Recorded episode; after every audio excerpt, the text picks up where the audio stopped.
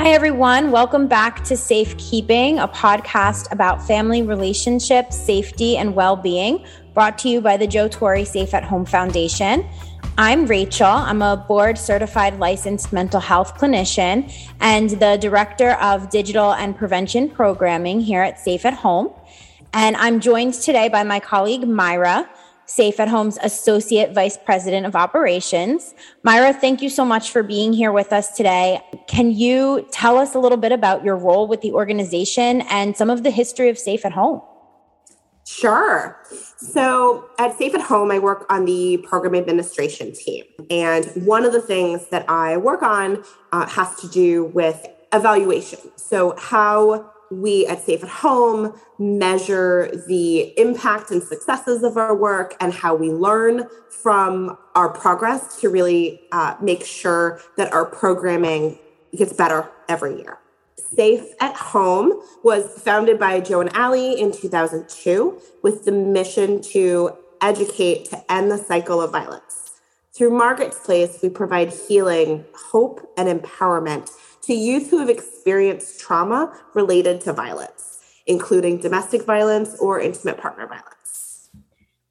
Thank you so much for that introduction, Myra. Thank you for the work that you do at Safe at Home with evaluating our programs because I, I think it's such an important point that we're constantly improving and trying to make our programs as great as they can be each year for all of the students we serve and also for these new initiatives that we have, like our podcasts and um, our resources that are going up, so that hopefully more parents and youth and teachers and everyone can just have access to this really important information.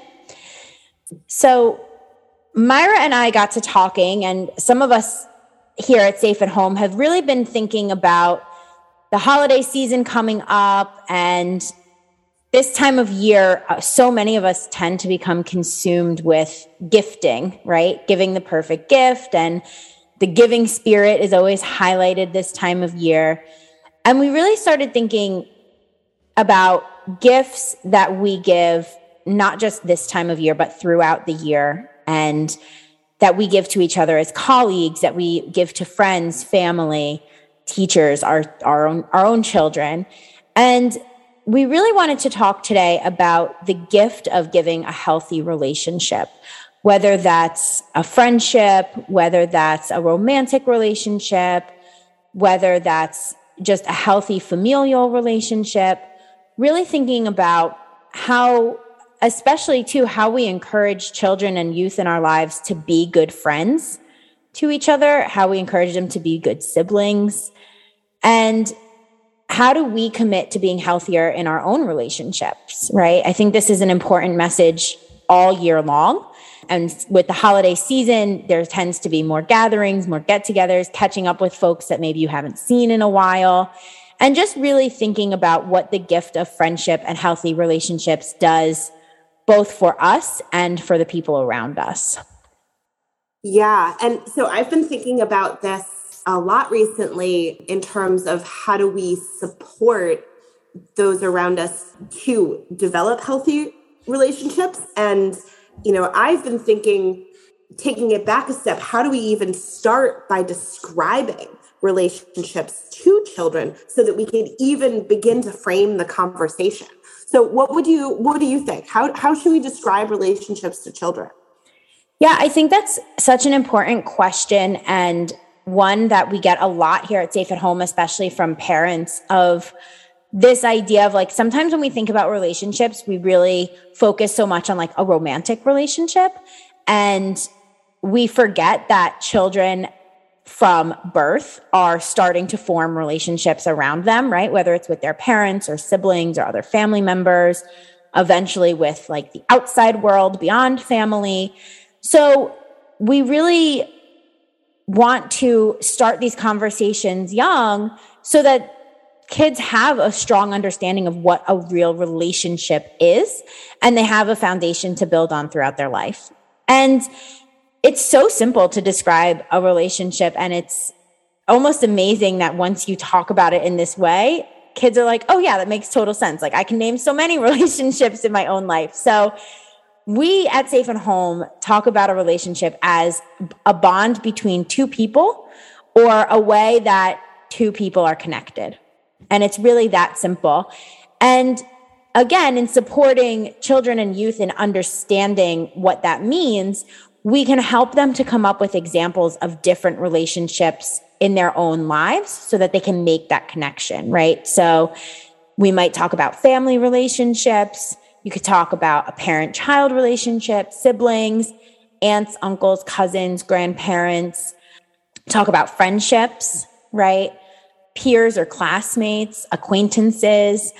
I always even give the example, especially maybe with older children, like older elementary school even like if you go to the same deli every morning for breakfast, right? And you see the same person working in the deli, like that's a relationship. It might, you might not know that person very well. Maybe you don't even know their name, but it's an acquaintance. It's someone who you have a connection and a bond with, right?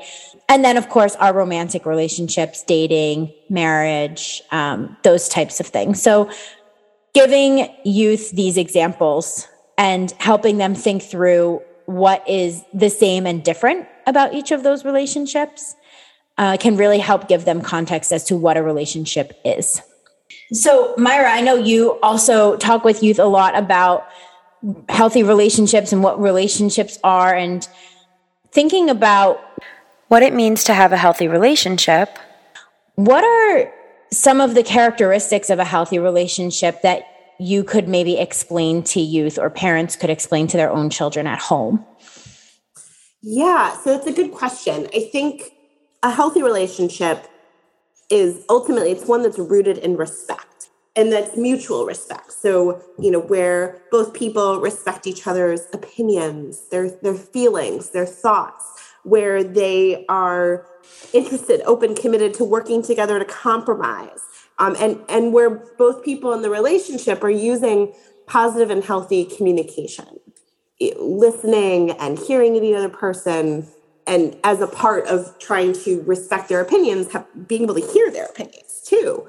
And, and some other healthy relationship characteristics or behaviors that that I think about when I'm trying to explain healthy relationships and that I think are so important when we're thinking about how we talk to our children at home are when we start thinking about trust, honesty, empathy, even reliability.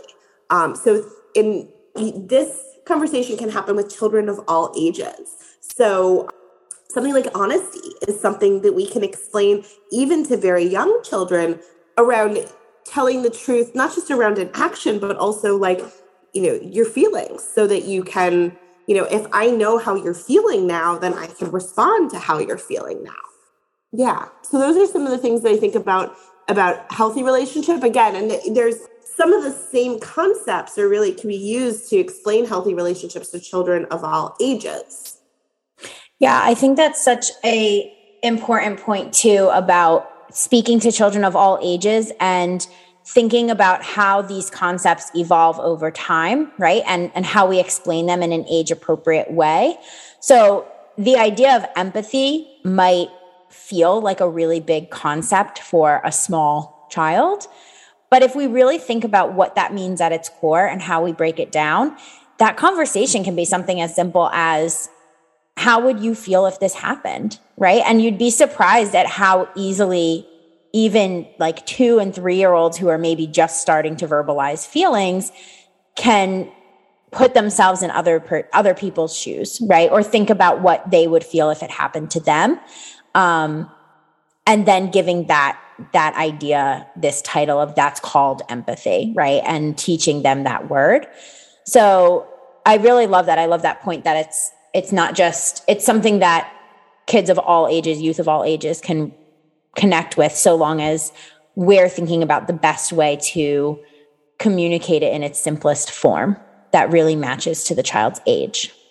Absolutely. And actually, in some ways, I, I almost think empathy is the easiest one to teach from a very young age, right? That you, you, you, even very young children take in the world around them and observe, and, and we can help them identify feelings in others and then connect that to their own feelings. So, you know, this other child is crying. you know, do you think they might be sad? What do you think they would make them feel better if they were sad? Have you ever felt sad before? Mm-hmm. So even those simple conversations can really um yeah, support some of the and then being able to name it, right? So adding in that piece of like this is called empathy and this is what that means. Yeah, absolutely. I think naming the naming the action of empathy and the characteristic of empathy and also as you said naming the emotions too right helping helping youth to put a name to what they're feeling or what they see someone else feeling because being able to use feelings words really helps with those pieces like you said honesty right if we want to be honest about our feelings we need to know the, the words to use to describe them right? I'm feeling sad. I'm feeling angry. I'm feeling frustrated. So that's really such another important piece of you know how we can help youth in our lives really build on these characteristics of a healthy relationship. So let's let's continue thinking about how we can do this across some of these different characteristics of a healthy relationship so in thinking about how we can encourage others really thinking about like our children the children around us to be as healthy as they can be in their relationships and really even focusing on the friendships what are ways that we can really encourage that we kind of already started talking about this, but like, for example, building that empathy piece, right? Really helping youth to understand what it means to not only understand someone else's feelings, but even share in that experience with them. So, thinking about supporting children in developing empathy with questions like we mentioned before, asking them things like, how might you feel if you were this person or if this happened to you? Or what might have you done in that situation? how do you think your words or actions impacted that person, right? I think that one's really important too when we start thinking about accountability and reliability in relationships, right? If if we can't be accountable for the mistakes that we make and we can't have an understanding of how our actions may have impacted someone else, even if it wasn't our intention to impact them in a certain way, then we're not really going to be able to fully build that empathy and to fully create a relationship that's built on trust and reliability and honesty. So that kind of all comes together. I know, Myra, you mentioned earlier things like not only listening to someone, but like really hearing them and really making sure that you you get what they're saying. We call this active listening. And this is really just showing someone that you want to hear more about what they're saying by giving them your undivided attention, right? And I always think, especially as a parent, sometimes undivided attention is really hard because we have so much going on. yes. So I also like to model that sometimes you can't give your undivided attention and recognize that right and take accountability for that. And maybe say to your to the youth in your home to your child or whether it's even if it's not your own child if it's another youth who's talking to you maybe even as a teacher i imagine with 27 kids in the class it's really hard to give one child undivided attention. But taking a minute to even just say i really want to hear what you're saying and i want to give you my full attention. I can't do that in this moment can we talk about this in a little while? Right. And make sure that you're setting time aside to let them know that what they're saying does matter. And you do want to be able to be there and hear them. And then when you have that time and you really are devoted to doing that listening piece, asking questions about what they're saying and really asking for clarity, repeating what you heard, making sure you're really understanding their viewpoint because that helps someone to feel validated and to feel like their feelings and thoughts matter, not only to you, but in general. And this is something we can encourage kids to do in their own friendships and relationships, right? To listen to their friends, to imagine what their friends might be feeling or thinking, and to ask questions. And then beyond that, of course, just healthy communication in general, right? So using our words responsibly, being open and honest about our feelings, finding the best times to communicate, right? Those are all great ways to just start this process of really hearing each other and, and supporting each other.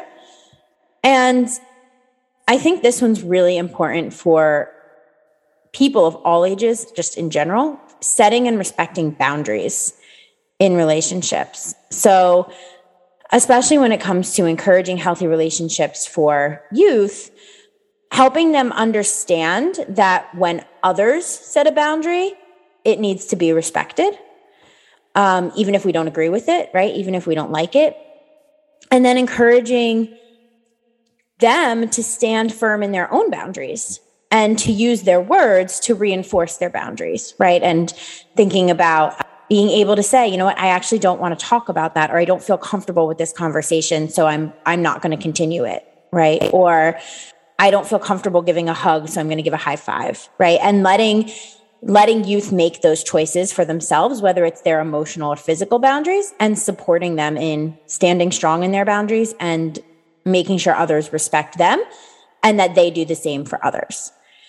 And then finally, and I mentioned this a little bit earlier, just being accountable for our our actions, our words. You know, we all make mistakes, even in the healthiest of relationships. There's moments of conflict, um, or we say something we wish we hadn't, or we overstep a boundary with with even the best of intentions. But being able to apologize, really mean it, and commit to doing better, right? Commit to trying to not make that mistake again. Because that's the most important point of an apology is the behavior change behind it. You know, Myra, I we've been talking a lot about supporting youth and kind of giving them these tips to have their own healthy relationships and build their own healthy friendships. But what can we do as adults to commit to being our most healthy social selves in all of our relationships? I think that's a good question, mostly because I think the answer is easier than the practice of putting it into action. I think I am just struck by how much children and youth see and observe the adults around them and how much they take in. So, whether that's your own child or children that you're working with, like they see how you they see how all of us interact with each other and that is part of the information that they take into themselves so all of the times that we can model these skills we are teaching right even mm-hmm. if we haven't necessarily turned to a child or a young person next to us and said, Do you see what I just did there? I just modeled this thing. And that's how you, like, even if you don't do that piece, right? If you're just embracing living out, conducting yourself in a way where you're engaging with all of the people around you in all of your relationships, using these healthy characteristics, you are teaching because you're setting an example. Depending on the relationship with the child and also the age, there's always ways to add on or explain what you're doing to also break it down. I know that one thing that um, I feel very strongly about, just thinking about your accountability example that you had just said, is so whenever I make a mistake, I apologize. And then I follow up by saying, you know, sometimes we make mistakes, everybody makes mistakes. And it's important to identify like hey look i made a mistake and then say we're sorry right? So i start with like doing it and then explaining it afterwards so that so that in modeling we're also using our own mistakes as opportunities to continue to teach the the the children the youth the young people that we care about um uh, more about how to fully engage um, their own healthy social selves. So all the times that you can dem- that you have the opportunity to demonstrate some of these skills should again like at home, relationships outside of the home, if you're if you know there's anybody if any children or you see you interact with colleagues, those are interesting relationships for them to see um, how you engage um, extended family members I really like your deli example from earlier, Rachel, because it's so true. If you go to the same deli or the same coffee shop every single day, you there's a rapport that's built up and if there's a child or a young person with you they get to see how that builds and how that evolves and how you engage and yeah i mean just uh, overall like children do learn from our words when we tell them things, when they explain, we explain things. They also learn from our example. And so the best way for them to learn is to both see the example and then have the words and the explanations that matches the examples that they're seeing. Yeah, I think that's so important. And I think sometimes as adults, just to piggyback on what you've already shared, Myra, sometimes it's easier, I, I think, as adults to engage in these healthy behaviors when we know our children are watching because we want to set a better example for them and because we want to help them learn. And even if it's not our children, just children or youth in our life in general, right? We we tend to be on a better behavior when there's a child in the room than when there's not. But I find that the more we do that in wanting to set a good example, the more it actually becomes second nature to just behave that way in general, right? Like it's kind of like with practice comes just this natural inclination to engage in these healthy behaviors, even when we're in a room full of adults. And sometimes it might feel silly, right? Because other adults are like, why are you explaining your apology to me? Or like, why are you um, talking to me in this almost like therapist voice of like, how did that make you feel? Or what happened? Or how can I support you? But the the more we do it and the more it becomes second nature, it's interesting to see how the other people around us pick up on it too. Um, so we're not only modeling for the youth in our life, but also for other adults who maybe don't communicate in these ways or maybe have a hard time respecting a boundary, right? And so I just think that that's a good point too that we're not just modeling for young people, but we also can be modeling for each other and the more we do that, and the more we all commit to picking up on these healthy relationship skills and giving, if we if we want to put it in the term of the season, giving this gift of healthy communication or a healthy relationship, then I hate to be cliche, but we really are making the world around us function in a better and a healthier way. And I think that that's important. And of course, the mission that we have here at Safe at Home. So thank you so much for being here with me today, Myra, and for exploring this, these healthy relationship behaviors. And hopefully our listeners took something away from this that we can all commit to giving this gift as the holiday season rolls around. For our listeners, if you like what you heard today, we encourage you to subscribe and leave a positive review of the podcast. If you want to learn more or find additional resources, activities, and videos to promote building healthy relationships, you can follow us on social media. On Instagram and Facebook, we are at Safe at Home Foundation. And on Twitter, we are at Torre Safe at Home. You can also visit our website for more information, joetorre.org. Thank you so much for listening to Safekeeping, presented by the Joe Torre Safe at Home Foundation. Tune in next time. And thank you again, Myra, for being here. Thank you for having me.